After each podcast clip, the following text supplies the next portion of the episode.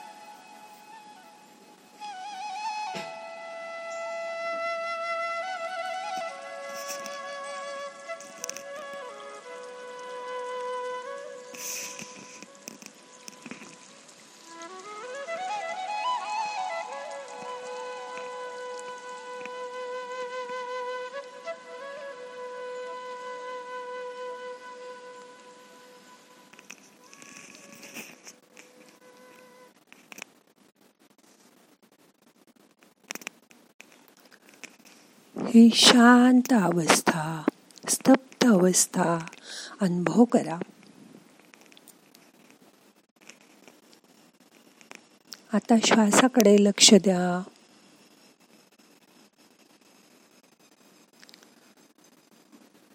हळूहळू तुम्हाला तुमच्या श्वासाचा सुद्धा आवाज जाणवेल. तुम्ही नकळत सावकाश आवाज न करता श्वास घ्यायला लागाल. हीच तुमची नैसर्गिक अवस्था आहे आणि ती सहज साध्य आहे. त्यासाठी काहीही करावं लागत नाही. आपल्या अंतरंगात कायम एक ज्योत तेवत असते. तिचं स्वरूप समजून घ्या. तुम्ही जितके शांत असाल तेवढी ती ज्योत स्थिर आणि शांत असेल. बाहेर सुद्धा बघा दिव्याची ज्योत वारा आला तर फडफड करते हो ना? मग या आतल्या ज्योतीची तुम्हीच नको का काळजी घ्यायला? पण ही ज्योत प्रचंड अज्ञानाखाली दबली गेली आहे म्हणून ती सतत फडफड करते. हे अज्ञानाची आवरणं दूर केल्यावर तिचा प्रकाश सगळीकडे फाकेल. म्हणून तुम्हाला शांत राहण्याची गरज आहे. तुम्ही स्वतः जेवढे शांत राहून काम करत राहाल तेवढी तुमची संवेदनशीलता वाढते. आणि तुमच्या जाणीवेची पातळीही वाढते. त्यामुळे स्वतःबरोबरच आजूबाजूच्या प्रत्येक गोष्टीबद्दल तुमची समज प्रगल्भ होत जाते. पण कधीकधी असं वाटतं शांत राहण्याचा एवढा अट्टहास या का करतात?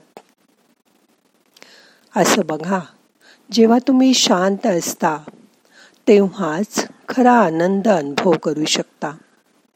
हा खरा आनंद कुठल्याही बाह्य कारणावर अवलंबून नसतो. तो अंतरंगातच उत्पन्न होतो. आपण एखाद्या पार्टीमध्ये चित्रपट बघताना नाटक बघताना लोकांशी गप्पा करताना तुम्ही जो अनुभव करता तो तात्कालीन वरवर येणारी उत्तेजना असते. त्या विचाराने तुम्हाला तात्पुरतं बरं वाटतं.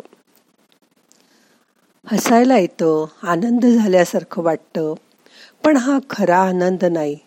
तो क्षणकाल असतो.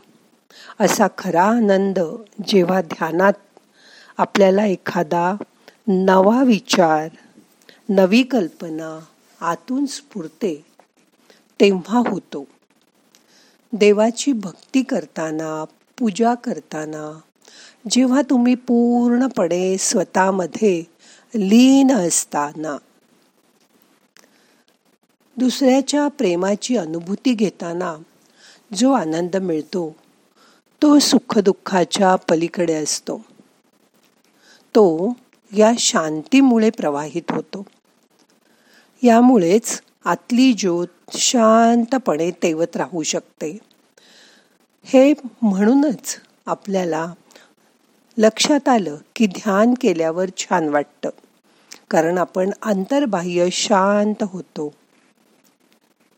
आपण जितके आतून शांत हो तितके नवनवीन विचार स्फूर्ती उत्साह आणि समाधान आपल्या मनाला मिळत जाईल. अजून जेव्हा आपण आतून शांत असतो तेव्हा तुमच्यातील वाईट सवयी वाईट विचार नको असलेल्या कल्पना तुमच्यातले दोष क्रोध हिंसा मनोविकार आपोआप कमी व्हायला लागतात. मोठा श्वास घ्या यथा अवकाश धरून ठेवा. सावकाश सोडा. आपल्या अंतरंगातील ज्योतीला कधीही विझू देऊ नका. आपली सर्व चेतना त्यात दडलेली आहे. त्यामुळेच आपण चांगली कामं करायला उद्युक्त होतो. तुमची चेतना जेव्हा उच्च स्तरावर असते तेव्हा समोरच्या माणसाला सुद्धा त्याची जाणीव होते. जसं की आपण डॉक्टरांकडे गेल्यावर त्यांना बघून त्यांच्याशी बोलून आपलं अर्ध आजारपण बरं होतं. मग औषधं बाकीचं काम करतात. तसं. एक गंमत सांगते. आमच्या घरी नवीन कामाला बाई लावल्या होत्या. तेव्हा मला समोरच्या काकूंनी सांगितलं की एकदम नवीन बाईला तुम्ही कसं घरात घेतलं तिने काही चोरून बिलून नेलं तर?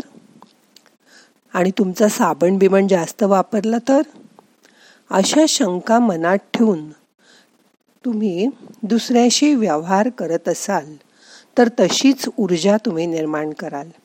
या उलट त्या बाईंना पहिल्यांदा समज द्या. आमच्या घरात इकडे तिकडे काहीही पडलेलं असेल तुम्ही त्याला हात लावायचा नाही. तुम्ही फक्त तुमचं काम करायचं वायफळ बडबड करायची नाही. काम स्वच्छ वेळेवर करून निघून जायचं. की त्यांना तुमच्या मनातल्या भावना कळतात त्या सुद्धा तुमच्याशी प्रामाणिक राहतात. या उलट काही घरी बायका त्या बाईच्या मागोमाग मागोमाग प्रत्येक खोलीत जातात तिच्यावर लक्ष ठेवतात. साबण जास्त नको घेऊ काम लवकर आवर असं तिच्यामागे सतत भुणभुण करत राहतात.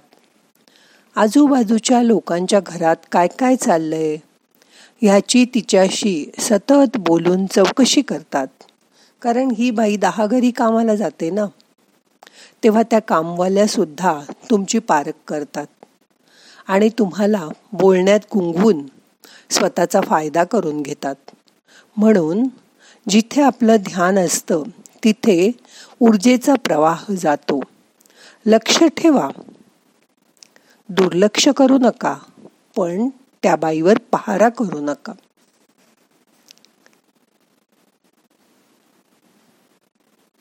एकदा माझी सून श्वेता नोकरी करणारी. तिचं तर बाईशिवाय काम वेळेत आवरतच नसे. तिने जी घरकामाला बाई लावली होती ती एक दिवस तोंड फुगवूनच कामाला आली. आणि एकीकडे भांड्यांची आदळापट करत काम करत राहिली. या आवाजाबरोबरच श्वेताची मनशांती गेली. ती पण बेचैन झाली. कामवालीने आज नीट चांगलं काम केलं नाही. या कारणामुळे श्वेता दिवसभर अस्वस्थ होती. ऑफिसमध्ये पण तिच्या मनात उगीच ती ओट्यावर पडलेलं घड्याळ तर घेणार नाही ना? अंगठी पण तिथे खिडकीतच होती. फोन टेबलावरच राहिला. ती तो उचलणार तर नाही ना? अशा अनेक वस्तूंच्या चोरीच्या विचाराने उगीच तिला वाईट वाटत राहिलं. या उलट तिने विचार न करता स्वतःची चेतनेची पातळी उच्च ठेवायला हवी होती. मग ती एवढी अपसेट झाली नसती. पण आपल्या अंतर्यामी ज्यावेळी अशांतीचं अस्तित्व असतं त्यावेळी आपली चेतनेची पातळी खाली जाते. ती फक्त स्थिर ठेवण्याचा तुम्ही प्रयत्न करा. जेव्हा आपण चुकीचं काम करतो ना तेव्हा सुद्धा ही चेतनेची पातळी खाली जाते. म्हणून आपण सतत जागरूक राहून आपल्या चेतनेचा स्तर उच्च ठेवायला हवा. जेव्हा माणूस खोटं बोलतो वाईट वागतो तेव्हा त्याची चेतना आपोआप कमी होते. पण ज्यांचा चेतनेचा स्तर वृद्धिंगत होतो त्यांना कधीच खोटा बो खोटं बोलावंसं वाटत नाही आणि दुसऱ्यांनी खोटं बोललेलं चालतही नाही. चुकीचं वागावंसं वाटत नाही त्यांना. त्यांना एकदा तो आनंद आणि शांतीच्या मधुर स्वादाची सवय झालेली असते. मग त्यांची शांती सहसा डळत नाही. बघा अनुभव करून घ्या. जमेल तुम्हाला. आता सगळे प्रयत्न सोडून द्या. शांत बसा. अंतर्यामी शांतीची स्थापना करा. तुमची ऊर्जा वाढवा. चेतनेची पातळी वाढवा. जेव्हा आपली चेतनेची पातळी उंच असते तेव्हा समोरची व्यक्ती तुमच्याशी खोटं बोलूच शकत नाही आणि वाईटही वागू शकत नाही. जसं मंदिरात गेल्यावर तिथे माणूस सहसा खोटू बो खोटं बोलू शकत नाही किंवा वाईट दुष्कृत्य करू शकत नाही. कारण त्याची मानसिक पातळी तिथे आपोआप बदलते.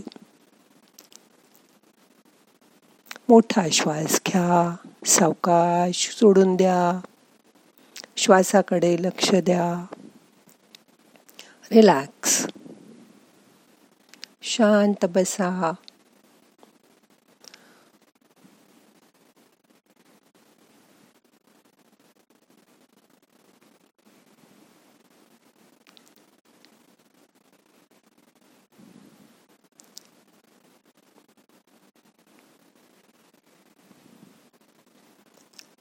आता आपल्याला आजचं ध्यान संपवायचंय. दोन्ही हातेकावर एक चोळा. थोडे गरम झाले की डोळ्यांना मसाज करा. डोळे उघडा. प्रार्थना म्हणूया. ना हम करता हरि करता हरि करता हि केवलम. ओम शांती शांती शांती.